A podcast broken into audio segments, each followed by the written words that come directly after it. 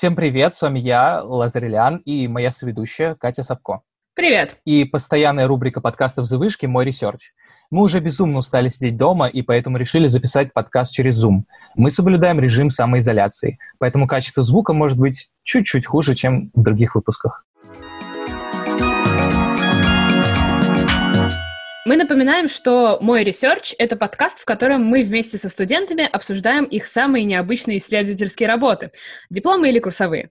Молодые ученые рассказывают про процесс работы, объясняют свое исследование простыми словами и говорят о том, как можно применить полученные знания в жизни. Недавно нам написала Лиза Кузнецова и рассказала о своей дипломной работе на тему психологической стороны жизни изолированных сообществ в России, если точнее, движение «Звенящие кедры России». Мы посчитали, что многим из нас будет интересно узнать, что испытывают и как живут люди, которые самостоятельно, осознанно выбрали путь изоляции от общества и пригласили Лизу в наш подкаст. Привет, Лиза! Привет!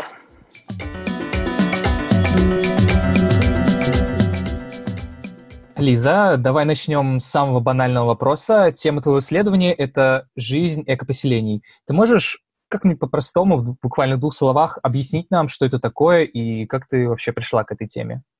Ну, вообще, то, про что я пишу диплом, это не совсем эко-поселение. Это скорее поселение родовых поместьй. Это когда люди решают, что им нужно как бы строить свой род на земле. И они покупают гектар земли и туда переезжают вместе с семьей. Но в целом в России их называют эко-поселение. Я встретила своего научного руководителя в экспедиции, и он очень сильно интересовался этой темой и много работ по этой теме писал. Но с психологической точки зрения он вообще ничего с этим не делал. Мне стало интересно, как психологу, как это работает с точки зрения психологии.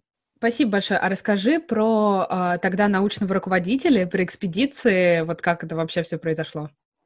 А, ну, в первый раз я поехала в экспедицию после второго курса, это было Псково-Печорский монастырь, мы там исследовали то, как религия влияет на жизнь города Печоры. И там вот как раз я познакомилась со своим научником, и я еще в пару экспедиций с ним ездила. Мы исследовали религию и неформальное здравоохранение, что только мы не исследовали с ним. В последней экспедиции, когда мы с ним были вместе, это было летом, мы ездили на Алтай, мы пошли искать каких-то сектантов, которые жили там вообще в изоляции, они там построили свое поселение.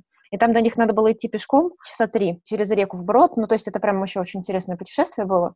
И когда я к ним сходила, я поняла, что мне вот интересно именно изолированные сообщества исследовать. То есть почему люди изолируются, как это для них работает и все такое. Это очень круто. Как вообще попасть э, в такие классные экспедиции? И что это за это проект какой-то получается по экспедициям, да? Я через ярмарку проектов записывалась. Это фонд «Открываем Россию заново», который хочет показать студентам России. И вот через него я уже пять раз ездила, очень довольна.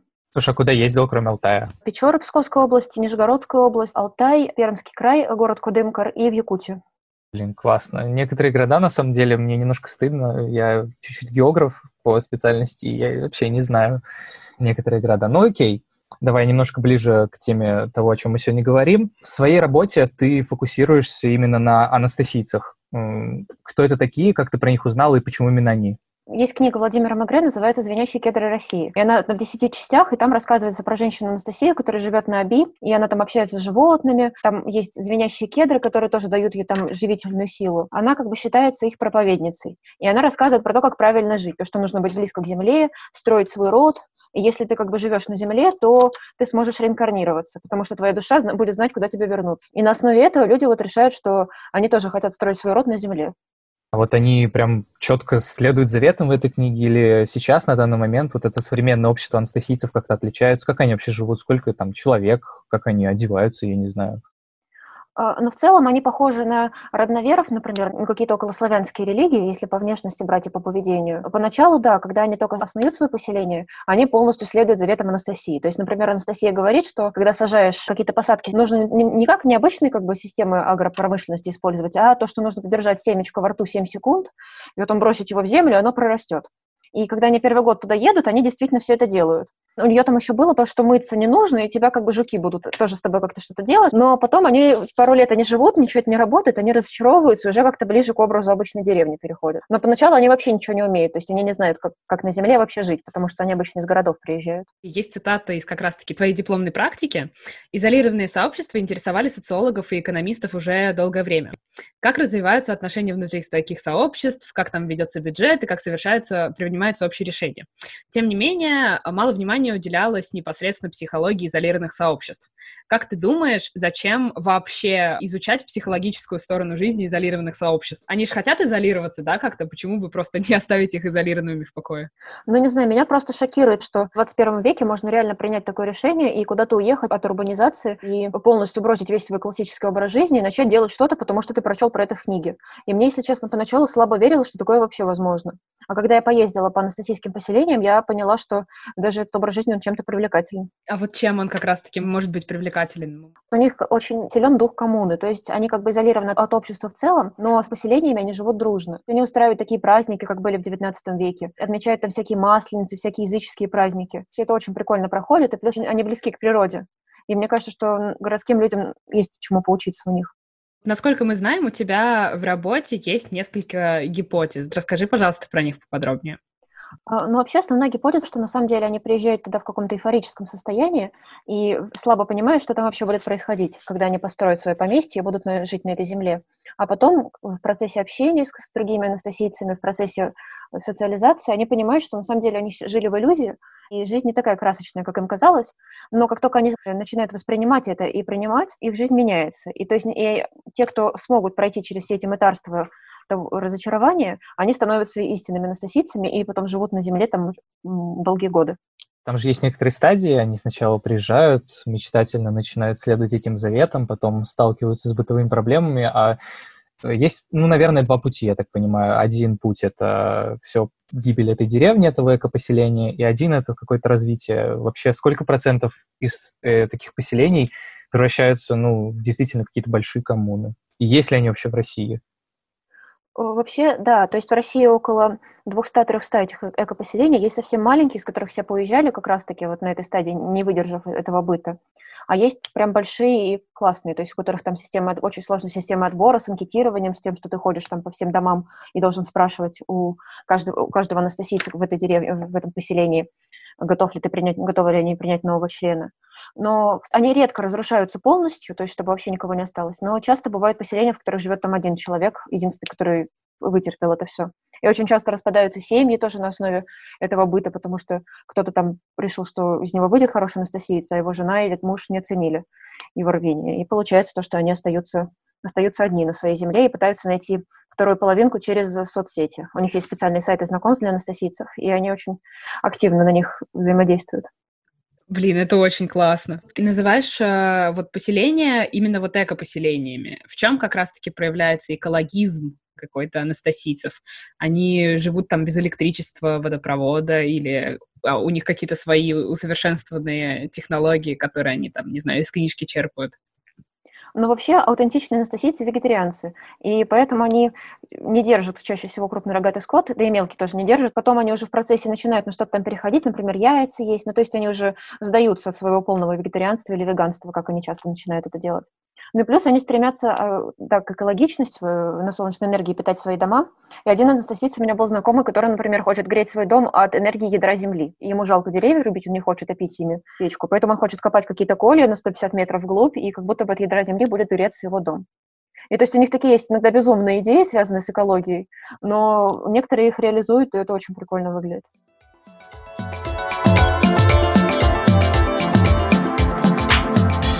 Давай вернемся немножко к их истокам. Почему, на твой взгляд, в России вообще появляются такие сообщества? А, но мне кажется, в целом появление этих сообществ было ответом на перестройку и вообще на то, что происходило в России в начале 90-х годов, потому что как бы очень много неопределенности было, и хотелось найти себе что-то свое, потому что то, во что раньше верили, оно как бы оказалось неправильным и показало себя несостоятельным. И как раз те люди, которые взрослели 80-е, в начале 90-х, они открыли для себя эти книги и поняли, что, как бы, что, это, что Мегре и вот автор их идеи, он может им что-то дать. И, то есть они могут реально положиться на эти столпы, которые он предлагает.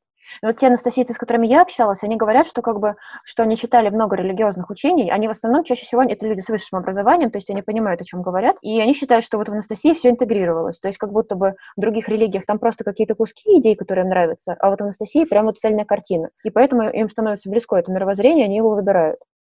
Ты сказала, что анастасийцами становятся в основном люди, а, которые родились э, и выросли в 90-х, ну и потом, соответственно, испытали какую-то неопределенность на себе. А можешь какой-нибудь более полный портрет вот прям вот типичного анастасийца Ну, в целом, это, наверное, чаще всего женщины славянской наружности. Я думаю, что, наверное, лет до 40. Одеваются они тоже в таком околоэтническом стиле, особенно если для каких-то праздников или еще для чего-то.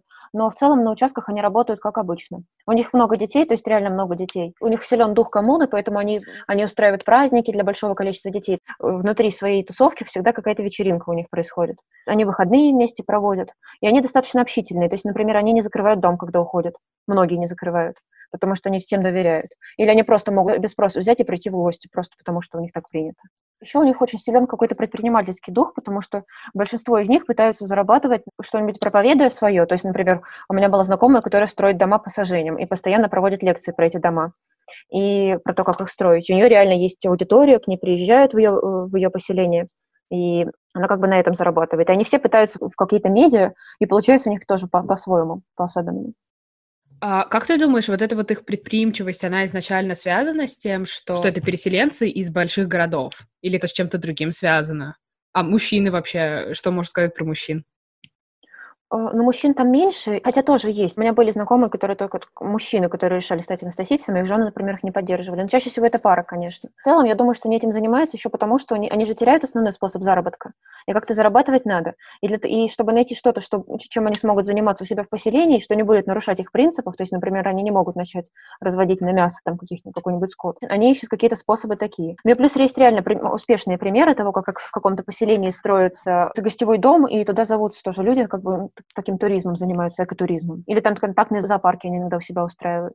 Как вообще познакомиться с анастасийцами? Где ты нашла респондентов? Было ли сложно выстраивать с ними коммуникацию? На самом деле, у меня есть шикарная история про это. Я познакомилась э, с парнем в Тиндере. Я не знала, как провести первое свидание. Я ему сказала, давай поедем к анастасийцам. И мы с ним просто сели в его машину и поехали к анастасийцам, которые под Клином живут.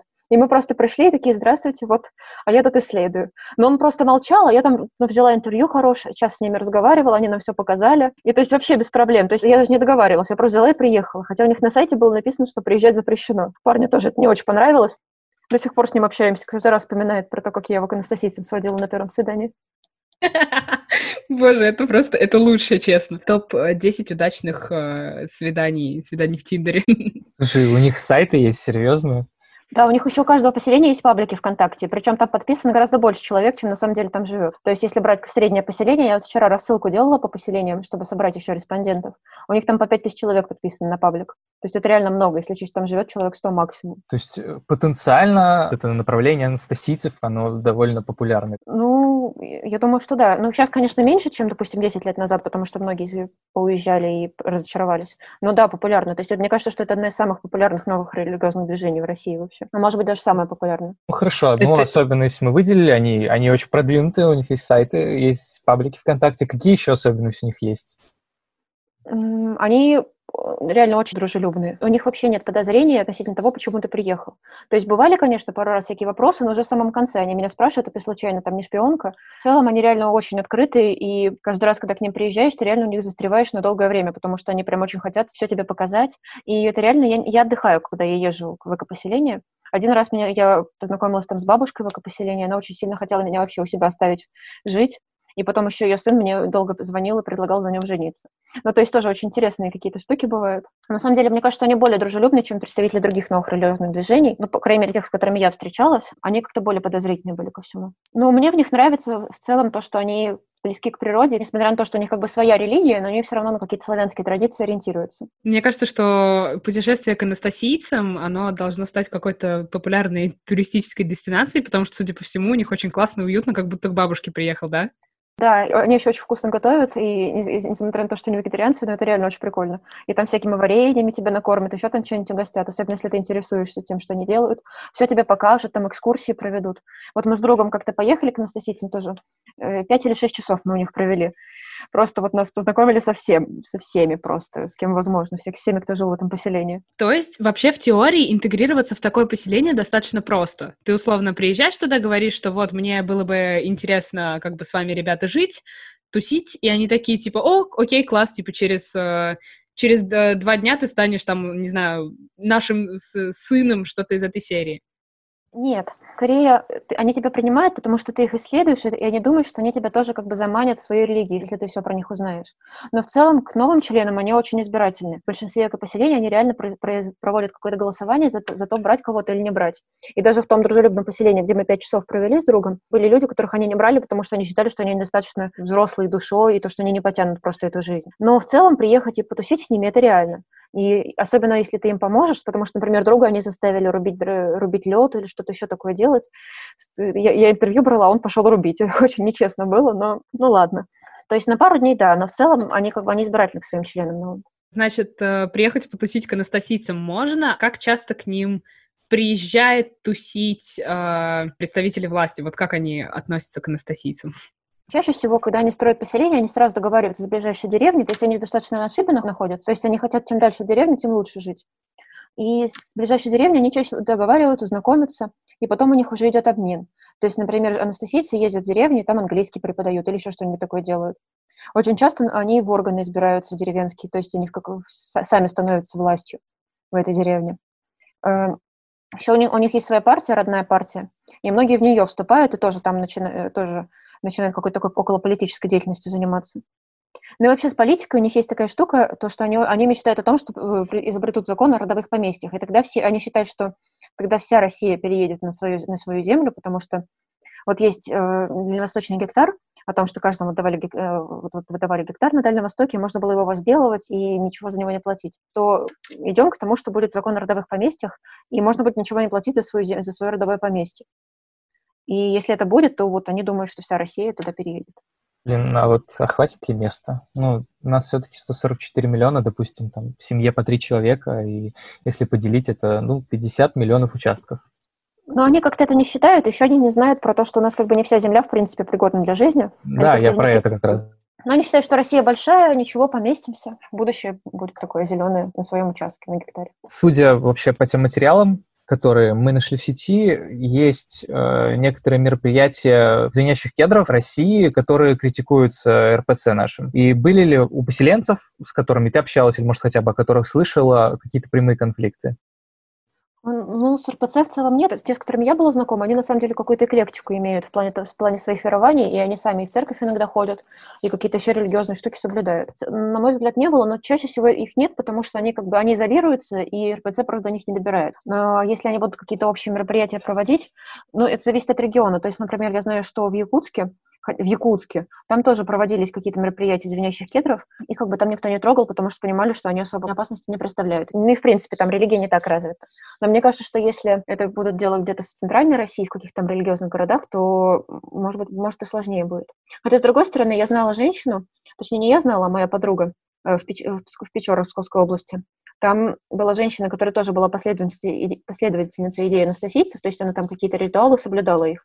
Ну и параллельно она работала в церковной лавке, свечки продавала. То есть тоже какая-то вообще очень сумасшедшая эклектика, потому что там в Печорах там очень сильно, сильное православие, и непонятно, как там это вообще все в ней уживалось.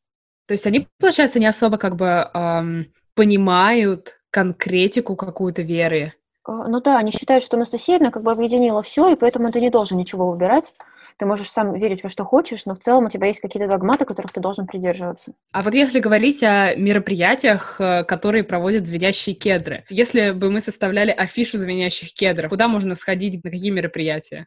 Они очень большие праздники на Масленицу проводят, и плюс у них есть экофермы. Они любят всякие языческие праздники, типа там Иван Купал, через речки прыгают. У них нету каких-то общих праздников, которые они все празднуют, но чаще всего они просто сами организуются, придумывают какой-нибудь там небольшой праздник. Еще они очень любят вот эти все дни солнцестояний, и там у них прям очень большие гуляния. И вот классно, наверное, что-то такое приехать. И в целом они зовут, то есть они туда они реально зовут всех. То есть внутри своей коммуны они так довольно весело и задорно живут, очень классно, пока, первые какие-то проблемы не появляются. Мне стало интересно, как к ним относятся какие-то окружающие люди. Все равно э, настолько далеко от э, других людей не уедешь, рядом будут какие-то деревни, маленькие города, поселки и так далее.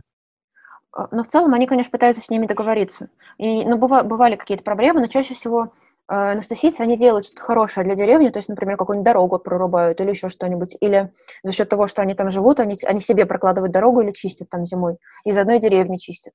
И поэтому деревне выгодно их иметь рядом, потому что у них нет денег на это все. А у анастасийцев чаще всего есть деньги на то, чтобы что-то делать. Они как бы особо не взаимодействуют. Чаще всего, когда едешь к анастасийцам, ты проезжаешь деревню, но потом в итоге оказываешься все равно на каком-то пустыре, в который ты едешь через лес. Ну и плюс ча- часто анастасийцы, которые там с высшим образованием, которые могут как-то себя пристроить в деревне, они чисто для фана иногда работают во всяких там клубах деревенских, еще в каких-то таких организациях. То есть в целом деревня даже классно, что у них есть анастасийцы, потому что они могут им предложить то, чего у них нет. А, а вот местные жители, они не считают их какими-то такими чудиками странными, которые там где-то поселились и соблюдают какое-то там язычество, танцуют вокруг костра, не знаю, все что угодно. Ну вот э, чаще всего они говорят, что главное вы нам не проповедуйте, и тогда все нормально. Насколько я вот проследила вообще со всякими этими новыми религиозными движениями, гораздо хуже относятся к представителям других христианских религий. То есть если там, например, какие-нибудь баптисты рядом поселятся, то это уже проблема. А если просто люди со своей какой-то религией, особенно около славянской, то это не, так много вызывает проблем деревенских. А вот ты сказала, что у некоторых анастасийцев есть высшее образование. Разве нету какой-то вот обратной корреляции между высшим образованием и там уровнем религиозности и держанием семечек во рту? Вообще, да, и это очень прикольно, потому что у меня как раз предыдущий курсач был про это. Но они считают то, что как раз-таки вот эта эклетичность анастасийства предлагает им то, что они могут, в принципе, балансировать и свое высшее образование, и всякие другие штуки, которые есть в анастасийстве. Мне кажется, что это на самом деле единственная религия, которая может подойти реально там, образованным людям. Но, может быть, еще рериховцы. Из них тоже очень много образованных. Еще кто? Рериховцы. О, а это что за ребята? А это последователь Николая Рериха, у него была э, книга «Агни-йога», и она тоже очень эклетичная, она про то, что э, существует контакт между всеми религиями, и есть гора на Алтае, на которую ходят бывшие учителя, и потом они переходят в тонкий мир, и поэтому они находятся рядом с нами. То есть всякие там Будда, ну все, все, все, все боги, они рядом с нами просто в тонких мирах. Тоже очень интересная штука. Блин, захватывающе, реально, очень классно.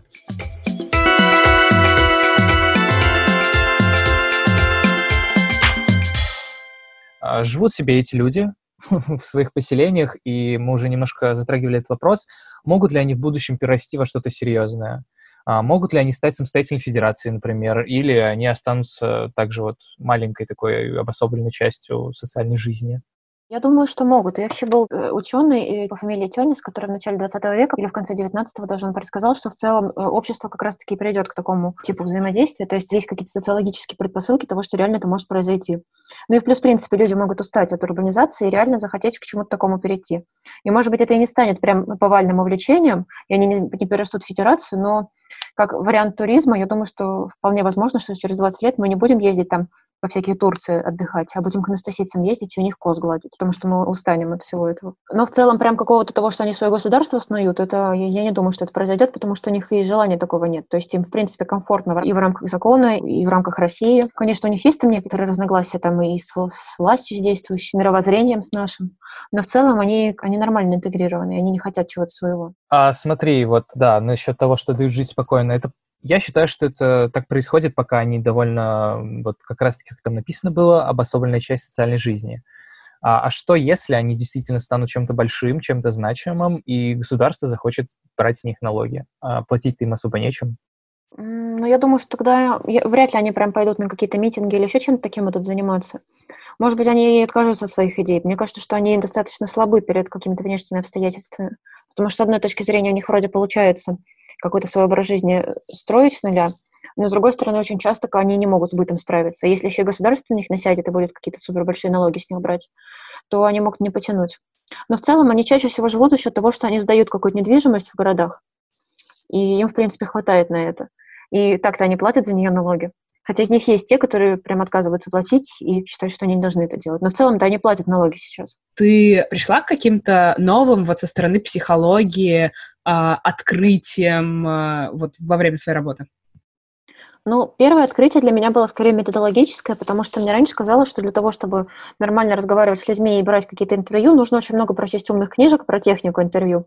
А с анестезистами я поняла, что это на самом деле не так, и главное просто найти какой-то уровень контакта с людьми и понимать, в принципе, о чем идет речь, и тогда ты сможешь с любым вообще поговорить. Потому что на психфаке особо этому не учат. То есть нас учат, как консультировать, а как разговаривать не учат. Еще из-за того, что для меня было новым, э, ну да, то есть про эту... На самом деле, я когда изучала типа теорию на этот, на этот счет, я поняла, что у нас реально на религиозное движение никто не смотрел с психологической точки зрения. И это очень перспективная штука, на мой взгляд, потому что если ты начнешь понимать, как работает мозг у религиозного человека, отличается ли их общество чем-то от общества обычных людей, которые там не очень сильно вовлечены в какую-то религию, то это может какие-то интересные для науки результаты показать. И в целом, допустим, ну, я вижу глобальный практический результат своей деятельности, то, что мы сможем понимать, то, как работают какие-то радикальные, радикальные религиозные движения или там какие-то даже опасные террористические организации, потому что они как бы тоже с какой-то точки зрения изолированные общества. Возвращаясь к все тому же изолированному, но немного в другом э, плане изолированному обществу, к нашему,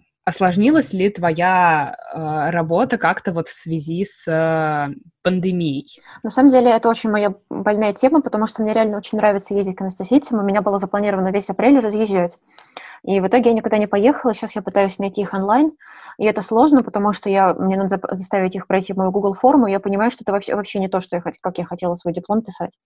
И мне реально хотелось поездить, поговорить, посмотреть, как они по-разному живут, ну и, и познакомиться со всеми, а не вот этим заниматься. Ну и, в принципе, сами они тоже из-за пандемии очень сильно закрылись. Я подписана на несколько их пабликов, и они там тоже соблюдают самоизоляцию у себя в селе, у себя, у себя в поселении.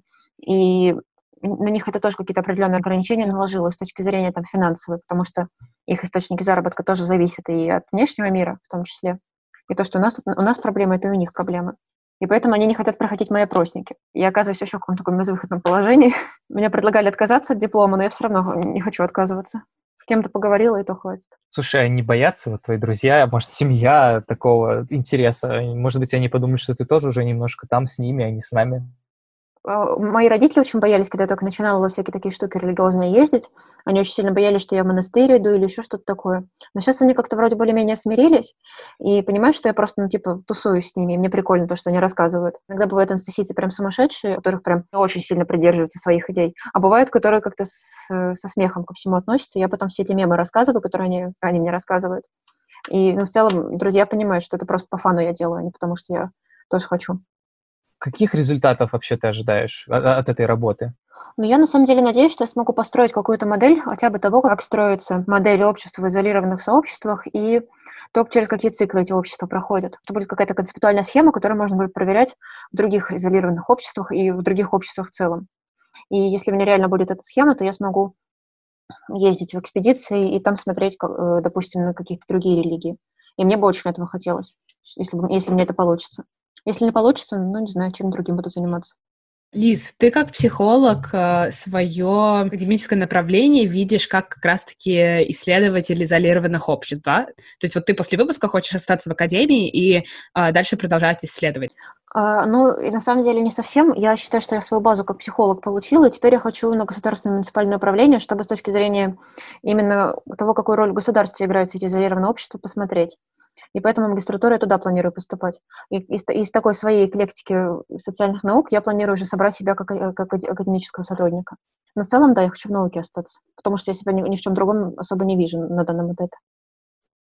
Спасибо тебе большое, реально, Лиза, за то, что а, ты очень интересно рассказала а, нам про анастасийцев и про тему своего исследования. А, спасибо, спасибо большое, Лиза.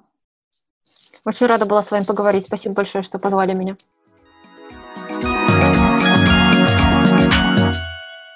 Дорогие слушатели, хотим пригласить вас подписаться на «Завышку» во всех соцсетях и, соответственно, не пропускать наши новые подкасты, новые тексты и, конечно же, оставайтесь дома. До новых встреч! С вами была я, Катя Сапко. И Лазарь Лян. Всем пока. Пока-пока.